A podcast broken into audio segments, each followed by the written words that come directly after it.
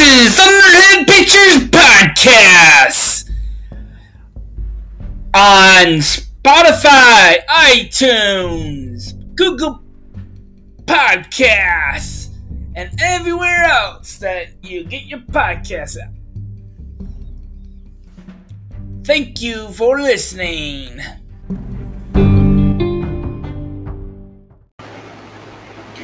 Welcome to another story time by Thunderhead Pictures. I'm your host, Joe Dog. Story time, story time, story time. Sorry about there's no news today, but today is the last Friday of the month, if I'm not mistaken. Uh, no, not Friday. I mean Saturday of the month. so we're gonna have two chapters of the Wonderful Wizard of Oz. The first chapter, um, um, not the first chapter, the chapter seven is going to be on this episode, but chapter eight is going to be on the bonus episode. So stay tuned. Um, a few minutes later to listen. Uh, go to the next bonus episode if you want to listen to the next chapter, and then after the bonus episode, it it'd be other week to even listen to the other episode after that. So let's get to it, you little rascal. Um, Thunder Picture people like it so much. If you like it so much, you can support it. Okay.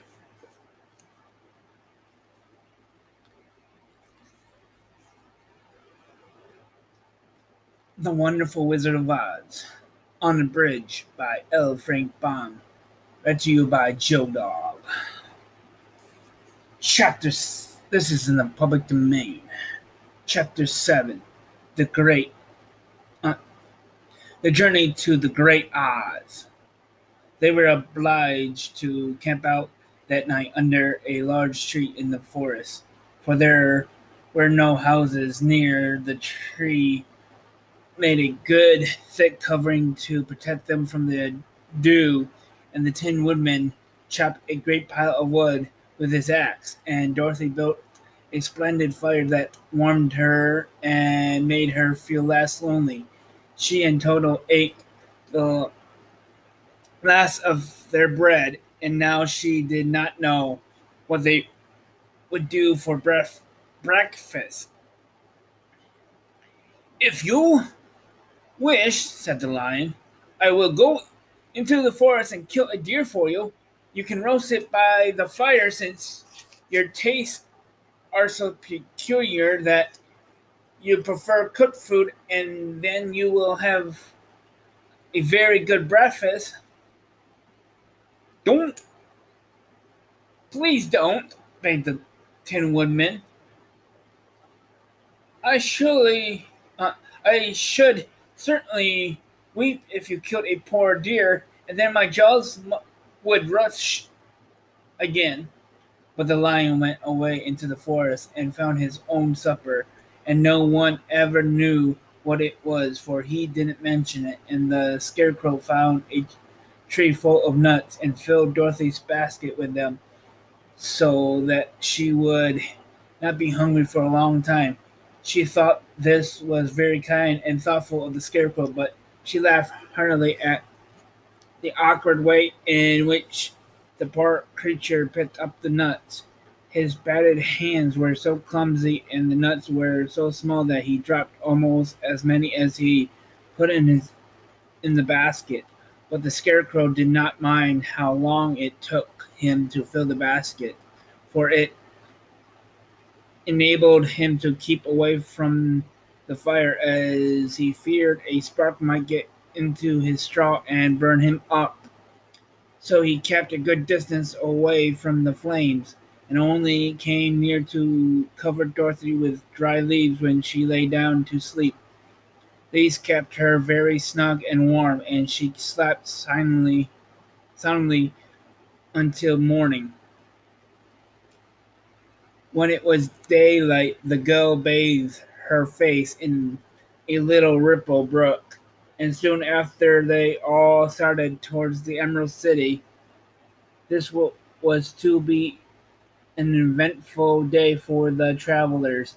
They had hardly been walking an hour when they saw before them a great ditch that crossed the road and divided the forest as far as they could see on either side.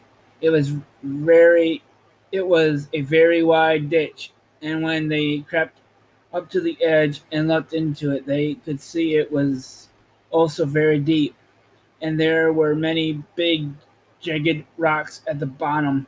The sides were so deep, um, steep that none of them could climb down, and for a moment it seemed that the, their journey must end. Whatever should Whatever shall we do now? asked Dorothy. That's despairingly. I haven't the faintest idea, said the Tin Woodman. The lion shook his shaggy mane and looked thoughtfully, but the Scarecrow said, "We are uh, we cannot fly. That is certain. Neither can we climb down into this great ditch. Therefore, if we cannot jump over it, we must stop where we are. I think I could jump over it, said the cowardly lion, after measuring the distance carefully in his mind. Then we are all right, answered the scarecrow, for you can carry us all over on your back, one at a time. Well, I'll try it, said the lion. Who will go first? I will, declared the Scarecrow. For if you found that you could not jump over the gulf, Dorothy would be killed or the Tin Woodman badly dented on the rocks below. But if I am on your back, it will not matter so much, for the fall would not hurt me at all. I am terribly afraid of falling myself, said the cuddly lion. But I suppose there is nothing to do but try it. So get on my back and we will make the attempt. The scarecrow sat upon the lion's back, and the big beast walked to the edge of the gulf and crouched down. Well, don't you run and jump, asked the scarecrow. Because that isn't the way we lions do these things, he replied, and giving a great spring, he shot through the air and landed safely on the other side. They were all greatly pleased so on to see how easily he did it. And after the scarecrow had got down from his back, the lion sprang across the ditch again. Dorothy thought she would go next, so she took Toto in, her arms and climbed on the lion's back, holding tightly to his mane with one hand. The next moment, it seemed as if she was flying through the air, and then, before she had time to think about it, she was safe on the other side. The lion went back a third time and got the Tin Woodman. Then they all sat down for a few moments to give the beast a chance to, re- uh, to rest for his great leaps had made his breath short, and he panted like a big dog that has been running too long. They found the forest very thick on this side, and looked, and it looked dark and gloomy. After the lion had rested, they started along the road of yellow brick, silently wondering, each in his own mind, if ever they would come to the end of the woods and reach the bright sunshine again. To add to their discomfort, they soon heard strange noises in the depths of the forest, and the lion whispered to them that it was in this part of the country that the Can- live. What are what are the Calidios? I can't pronounce. Asked the Dell. They are um, they are monstrous beasts with bodies like bears and heads like tigers, replied the lion, and with claws so long and sharp that they could tear me in two as easily as I could kill Toto. I'm terrified, terribly afraid of the chameleons. I'm not. I'm not surprised that you are, returned Dorothy. They must be dreadful beasts. The lion was about to reply when suddenly they came to another gulf across the road. This one was so broad and deep that the lion knew at once he could not leap across it. So they sat down to consider what they should do. And after serious thought, the scarecrow said, Here is a great tree standing close to the ditch. If the Tin Woodman can chop it down so, so that it will fall to the other side. We can walk across it easily. That is a first rate idea, said the lion. One would almost suspect you had brains in your head instead of straw. The wooden man set to work at once, and so sharp was his axe that the tree was soon chopped nearly through. Then the lion put his strong front legs against the tree and pushed with all his might, and slowly the big tree tipped and fell with a crash across the ditch, with its top branches on the other side. They had just started to cross this queer bridge when a sharp growl made them all look up, and to their horror they saw running towards them two great beasts, with bodies like bears and heads like tigers. They are all the Corinthians, said the cowardly lion, beginning to tremble. Quick! cried the scarecrow. Cross over! So Dorothy went first, holding Toto in her arms. The ten women followed, and the scarecrow came next. The lion, although he was certainly afraid, turned to face the Canadian, and then he gave so loud and terrible a roar that Dorothy screamed and the scarecrow fell over backward, while even the fierce beast stopped short and looked at him in surprise. But seeing they were bigger than the lion and remembering that the, there were two of them and only one of him, the Canadians rushed forward and the lion crossed over the next, uh, next over the tree and turned to see what they could do next. Without stopping an instant, and the fierce beast also began to cross the tree, and the lion said to Dorothy, We are lost, for they will surely tear us to pieces with their sharp claws. But stand close behind me, and I will fight them as long as I am alive. Wait a minute, called the scarecrow. He had been thinking what was best to be done, and now he asked the woodmen to chop away the end of the tree that rested on their side of the ditch.